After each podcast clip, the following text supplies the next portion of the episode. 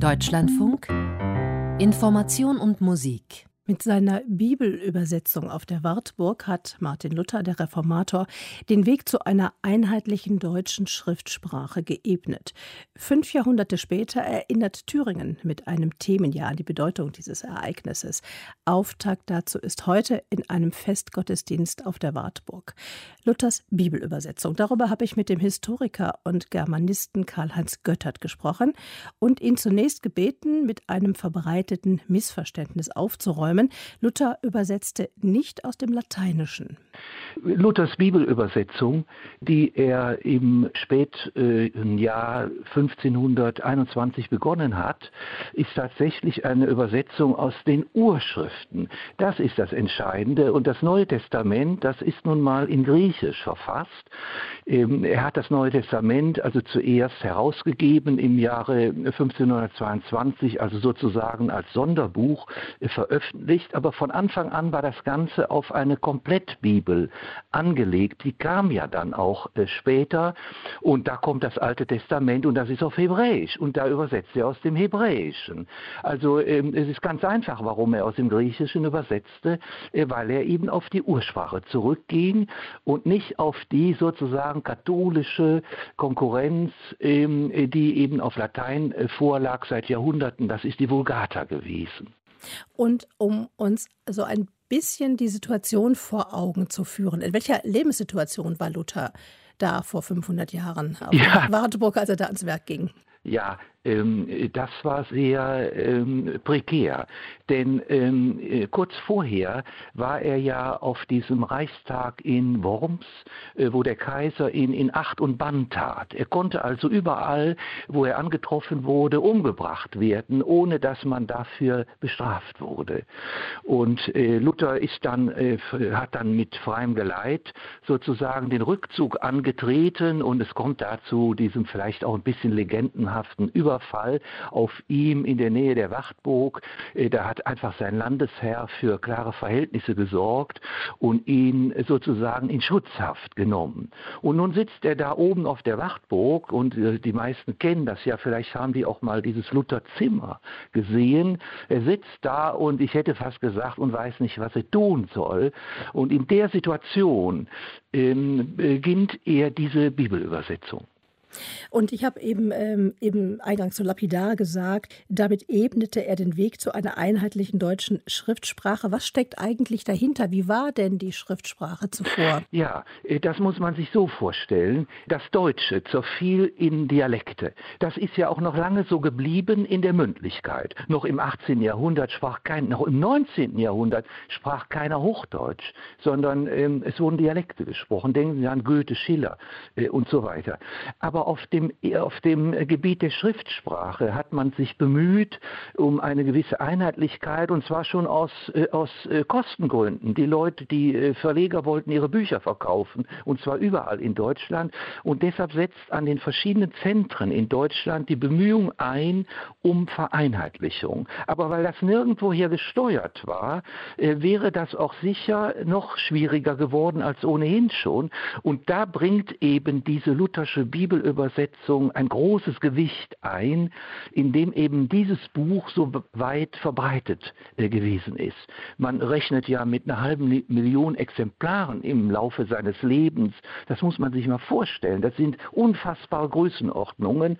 Und alles das ähm, äh, sorgte dafür, dass man sich dann an Luther eben orientierte, an seiner Sprache orientierte und hatte dabei auch, äh, oder Luther hatte dabei auch ein bisschen Glück, dass er in diese mitteldeutschen, in diesem ostmitteldeutschen Raum sowieso schon in einem, in einem Gebiet war, äh, wo Vereinheitlichungen nahe lagen. Das Buch, das Sie geschrieben haben über Luthers Bibelübersetzung, ja. trägt im zweiten Titelteil die Formulierung Geschichte einer feindlichen Übernahme. Ja. Weshalb? Ja, äh, das ist so. Also man äh, kann ja Luther rühmen. Vor allem die Germanisten tun das auch mit Recht für eben diese ähm, große Tat der Vereinheitlichung der äh, deutschen ähm, äh, Sprache, Schriftsprache, muss man ja sagen. Aber Luther hat nicht so übersetzt, wie sich das viele vorstellen, dass er meinetwegen ähm, äh, so, so, den Urtext äh, möglichst getreu wiedergegeben hätte, sondern Luther hat seine Vorstellungen von Theologie in dieser Übersetzung angelegt. Also es ist, wenn Sie so wollen, eine äh, programmatische Übersetzung, äh, die äh, die luthersche Theologie umsetzt.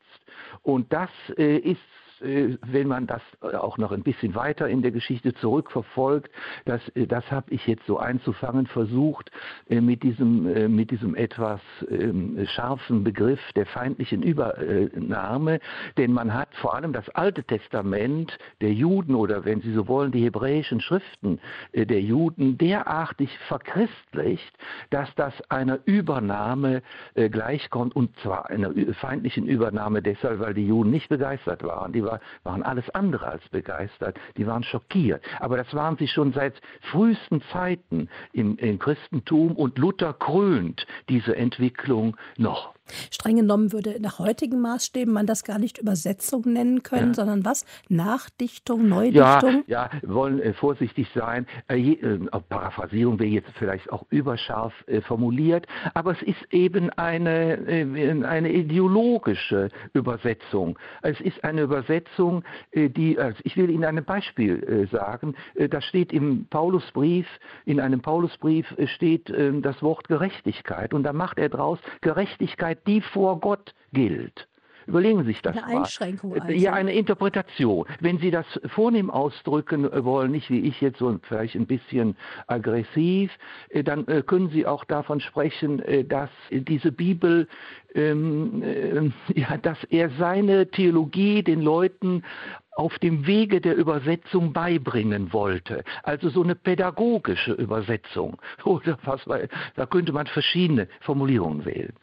Wenn wir einen ganz weiten Sprung in die Gegenwart machen und beim Thema Übersetzung denken an die Diskussion, die es gab um die Übersetzung oder die Frage, wer darf übersetzen. Ja. Äh, dieses, diese Gedichte der US-amerikanischen Dichterin Amanda Gorman, die, die gesprochen hat bei Joe Bidens ja. Amtseinführung. Da ging es ja nicht nur darum, zu übersetzen, sondern sogar zu fragen, wessen Lebenswirklichkeit ist so nah an der der Dichterin, dass es eine Fähigkeit und Eignung gibt zu übersetzen. Mhm. Da liegen jetzt Welten zwischen dem, was damals vor 500 Jahren ja. geschah und Übersetzung hieß und dem, wie man heute Übersetzung versteht. Ja, ja, mm, gewissermaßen äh, äh, auch wieder nicht. Denn ähm, ähm, ich wollte eigentlich sagen, dass ähm, das so unnatürlich nicht ist. Im ersten Moment hört sich das aggressiv an. Luther hat gar nicht so brav übersetzt, sondern hat seine äh, Vorstellungen da reingebracht. Aber das ist etwas, was man auch mit Übersetzungen verbinden kann. Das hat man auch immer schon verbunden. Es hat ähm, äh, auch Bibelübersetzungen gegeben, ganz anders als äh, Luther. Zum Beispiel äh, von Buber und Rosenzweig, die haben äh, eine Übersetzung äh, geliefert, die ganz wörtlich am Hebräischen ist. Also es gibt da ganz unterschiedliche Herangehensweisen. Und ähm, das ist etwas, was man also von, äh, dass man nicht von vornherein kritisieren sollte. Nur halt, man muss es sagen.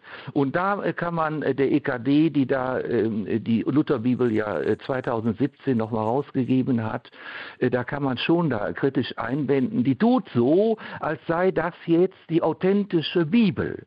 Äh, und das ist nicht richtig. Das sollte man sagen. Das ist Luthers Interpretation der Bibel. Das darf der Luther. Jeder darf das. Aber es ist eben so. Es ist eine Interpretation. Es gibt ja mehrere Bibelübersetzungen, ja. ja. Aber nicht alle haben sich ja derartig etabliert, wie das in Luthers Übersetzung der Fall ist. Also gibt es Möglichkeiten, äh, etwas, was so sehr kulturelles Allgemeingut geworden ist, nochmal ins andere Licht zu rücken? Ja, das ist ja dauernd passiert. Das. Also wir haben vor äh, einem Jahr, also vor ein paar Jahren, vor einem Jahr gab es eine Neuauflage, die Basisbibel bekommen. Da ähm, spricht man vor allem Jugendliche an. Das ist eine ganz einfache Sprache. Jetzt im Augenblick ist angekündigt wieder so eine, eine, ein Neuanlauf in der Bibel äh, in gerechter Sprache. Äh, das ist jetzt eine Bibel, die also die, die Geschlechtergerechtigkeit und noch andere Formen der Gerechtigkeit äh, berücksichtigt. Also das sind schon äh, verschiedene Anläufe, äh, die man nimmt und die sind eben unterschiedlich erfolgreich. Die Bibel in gerechter Sprache ist dermaßen angegriffen worden, auch von der EKD.